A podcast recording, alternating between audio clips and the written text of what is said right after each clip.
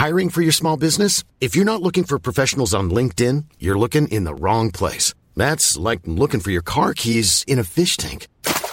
LinkedIn helps you hire professionals you can't find anywhere else, even those who aren't actively searching for a new job but might be open to the perfect role. In a given month, over 70% of LinkedIn users don't even visit other leading job sites. So start looking in the right place. With LinkedIn, you can hire professionals like a professional. Post your free job on linkedin.com slash people today.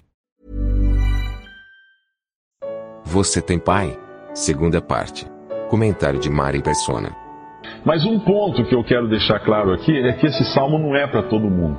Por algo que eu, eu, não considero uma coincidência, que esses salmos foram escritos em diferentes épocas, até por diferentes pessoas, e depois reunidos no que nós chamamos hoje de, da Bíblia, de Bíblia, por uma estranha coincidência, vamos chamar assim, não há coincidência nas coisas de Deus, o Salmo 23 vem depois do Salmo 22. E o Salmo 22, ele descreve com detalhes impressionantes para ter sido escrito mil anos antes de, de Jesus vir ao mundo, ele descreve a crucificação. Ele descreve um homem bradando: Deus meu, Deus meu, por que me desamparasse? Ele fala de alguém que está com sede, com as mãos e os pés atravessados por pregos, traspassados, e está entre malfeitores, e tendo suas vestes, os seus vestidos, sendo sorteados pelas pessoas ao redor dele. Então é uma descrição uh, muito, muito gráfica do que aconteceria só mil anos depois, que seria a crucificação de Jesus na, lá em Jerusalém, do lado de fora da cidade de Jerusalém. Então, antes que alguém usufrua dos benefícios do Salmo 23, o Senhor meu pastor, nada me faltará, é preciso ter o Senhor como Salvador, como aquele que morreu na cruz do Calvário, no Salmo 22. O Salmo 23 são promessas que só valem para aqueles que passaram pelo Salmo 22 pelo salmo da crucificação.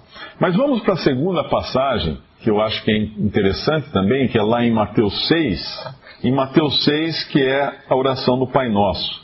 No capítulo 6, em Mateus, versículo 9, eh, né? Portanto, vós orareis assim. Jesus está ensinando agora os seus discípulos como orar.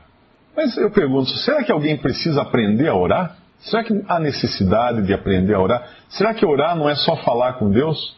Contar as nossas dificuldades para Deus? Pedir o que nós precisamos para Deus? Interceder por outras pessoas que estejam passando dificuldade para Deus? Não é assim que as pessoas oram, não é assim que todos nós oramos, é assim que todos, todos oramos.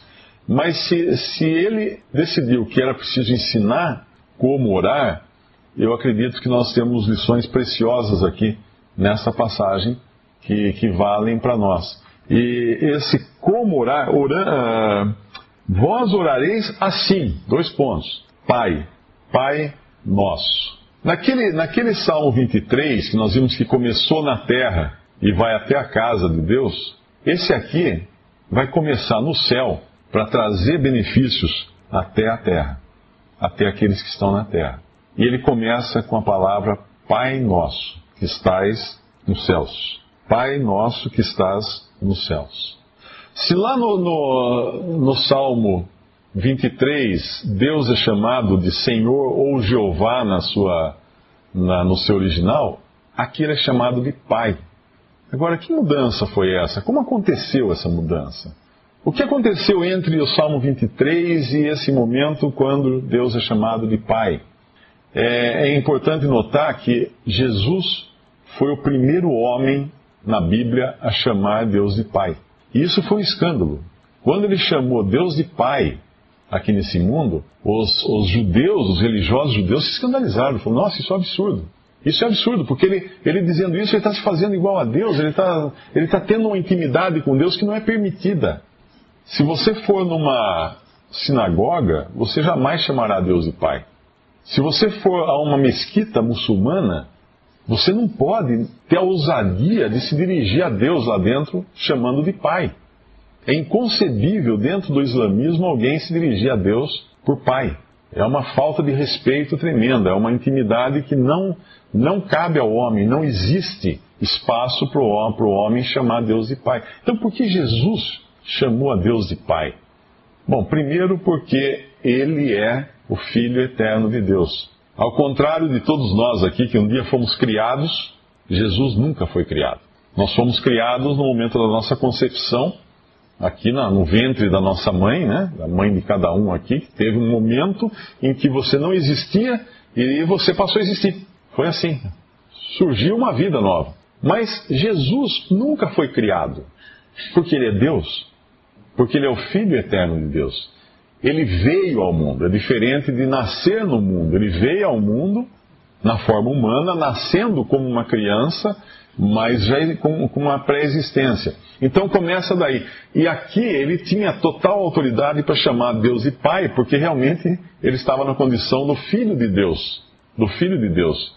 E ele tinha então esse, esse, essa autoridade ou esse privilégio de poder chamar a Deus de Pai. Agora, e nós? Eu disse lá no Salmo 23 que não são todos que chamam, que podem chamar a Deus de, de meu pastor, de Senhor é meu pastor. Porque nós estamos mais interessados no nada me faltará do que no Senhor é meu pastor. Mais interessados nos benefícios do que nas responsabilidades, ou mais interessados em, em ter algo que eu quero para eu levar minha vida do jeito que eu quiser, do que ter alguém que queira que eu leve a vida do jeito que ele quer. Então nós, nós fugimos naturalmente do, do Senhor meu pastor para segurarmos o nada me faltará. E aqui, quando nós chegamos nessa oração, nós a repetimos como se fosse um mantra. É muito comum dentro das religiões cristãs as pessoas repetirem continuamente o Pai Nosso como se fosse assim um, um, um Shazam, né? Aquele Shazam das histórias em quadrinho que dá um poder, traz algum benefício, traz alguma coisa. Uma palavra mágica, um abracadabra. Alguma coisa que quando você fala as portas se abrem, as coisas acontecem, ou a proteção vem. Então é muito comum. Mas será que é isso aqui que, que o Senhor Jesus quis ensinar? Será que era? Primeiro que ele, para ensinar a orar, já ele estava mostrando que não ia ser uma coisa fácil, né, a gente orar. Embora seja fácil de se dirigir a Deus, fácil no sentido de simples, né? É, é muito simples nós nos dirigirmos a Deus, mas dentro das prerrogativas que tem essa oração, dentro da, da, da, dos fundamentos que ela estabelece, é, não é uma coisa simples, não é uma coisa banal. É, é simples, por exemplo, pregar. Eu posso pregar aqui uma hora, é muito fácil pregar, né? Falar. Agora, tenta orar uma hora. Três minutos depois, você já está pensando em outra coisa, já esqueceu até o que estava fazendo. Não é assim conosco? É, dificilmente alguém que fique falando uma hora se esquece do que estava fazendo depois de três minutos, né? A gente continua falando. Mas a oração, então, é uma coisa que ela é, ao mesmo tempo, uma coisa que parece para nós simples, mas ela tem fundamentos extremamente complexos. Fundamentos que Deus ordenou e Deus estabeleceu, porque se não fosse assim, ele não precisaria ensinar a orar. Ele precisou ensinar a orar. Então, esse pai, chamar Deus de pai, será que eu posso chamar Deus de pai? Apenas com uma condição. Eu não posso chamar Deus de pai com base no fato de eu ter sido criado por Deus. Alguém pode falar assim, não, mas eu fui criado por Deus, então todos nós somos irmãos, Deus é nosso pai. Não, espera um pouquinho as baratas foram criadas por Deus. Então elas têm o mesmo direito de se dirigir a Deus como pai? Não tem, não tem. Essa condição de filhos é algo totalmente novo que Deus estabelece a partir do Novo Testamento, que nós não encontramos no Antigo Testamento da Bíblia. Nós não encontramos no Salmo 23, o Senhor é meu pai. Não. Nós não encontramos esse privilégio elevadíssimo, porque o privilégio de pai é algo muito, muito elevado. É algo muito grande. É algo. Uh, eu me lembro, meu pai, ele, quando eu era criança, quando eu era criança ele sempre falava para mim: ele falava assim, ó, se um dia a gente estiver andando num lugar que tiver um rio, alguma corredeira, e eu cair no rio, ele falando dele cair no rio, você não tenta me salvar. Você não entre na água. Ele dava sempre essa ordem para mim quando a gente chegava perto do mar, no rio, algum lugar. Se eu estiver afogando, ele falava para mim, não tente me salvar. E eu perguntava, mas e se, se eu estiver afogando? Não, daí eu vou pular para salvar você. Então ele se colocava sempre no lugar daquele que era capaz de dar a vida por mim, mas eu não podia dar a vida por ele. Então a condição do pai em relação ao filho é uma coisa muito, ela é muito preciosa, ela é muito importante. Um pai, ele deixa uma herança para um filho. Um pai constrói toda uma coisa para o seu filho. O pai uh, toma certas atitudes, às vezes muda de vida para não influenciar mal os seus filhos.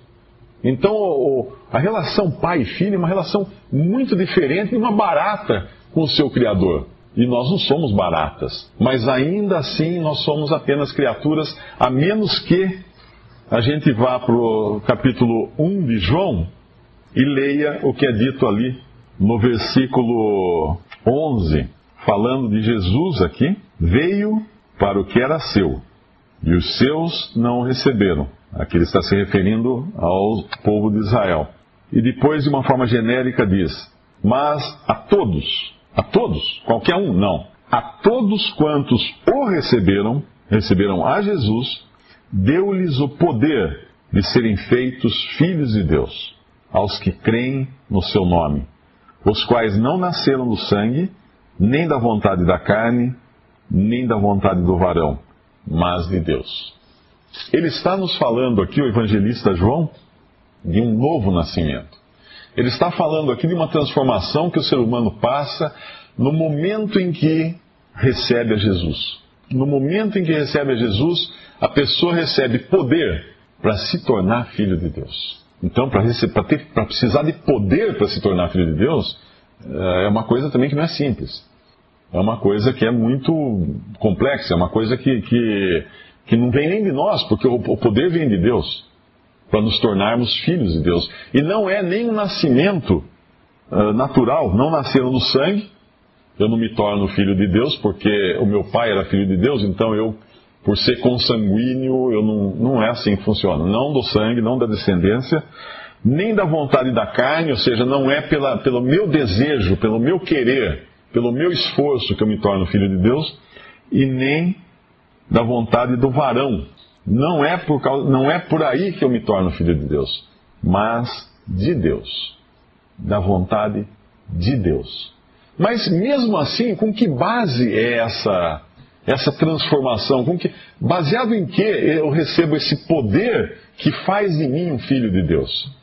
Aí nós temos que ir em Gálatas, no capítulo 4 de Gálatas, versículo 3 Versículo 4, versículo 4. Mas vindo a plenitude dos tempos, plenitude dos tempos, a gente poderia dizer que quando os tempos estavam maduros já. Quando a gente vê uma fruta, ela chega, quando ela está madura já, já está pronta para ser colhida, tudo já foi feito, tudo já foi resolvido, agora é a hora de acontecer algo. Então, vindo essa plenitude dos tempos, Deus enviou o seu filho, nascido de mulher, como um bebê, nascido sob a lei, a lei que fala aqui, a lei do Antigo Testamento, para remir, ou resgatar, ou livrar os que estavam debaixo da lei, das ordenanças da lei, a fim de recebermos adoção de filhos.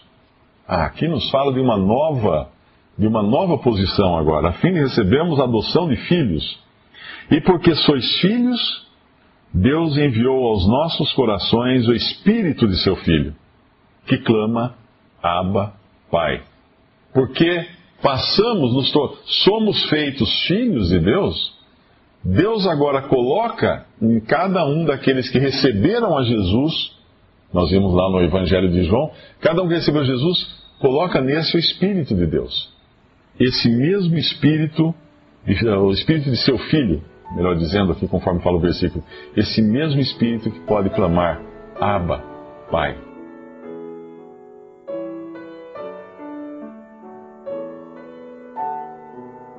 Visite respondi.com.br. Visite também 3minutos.net.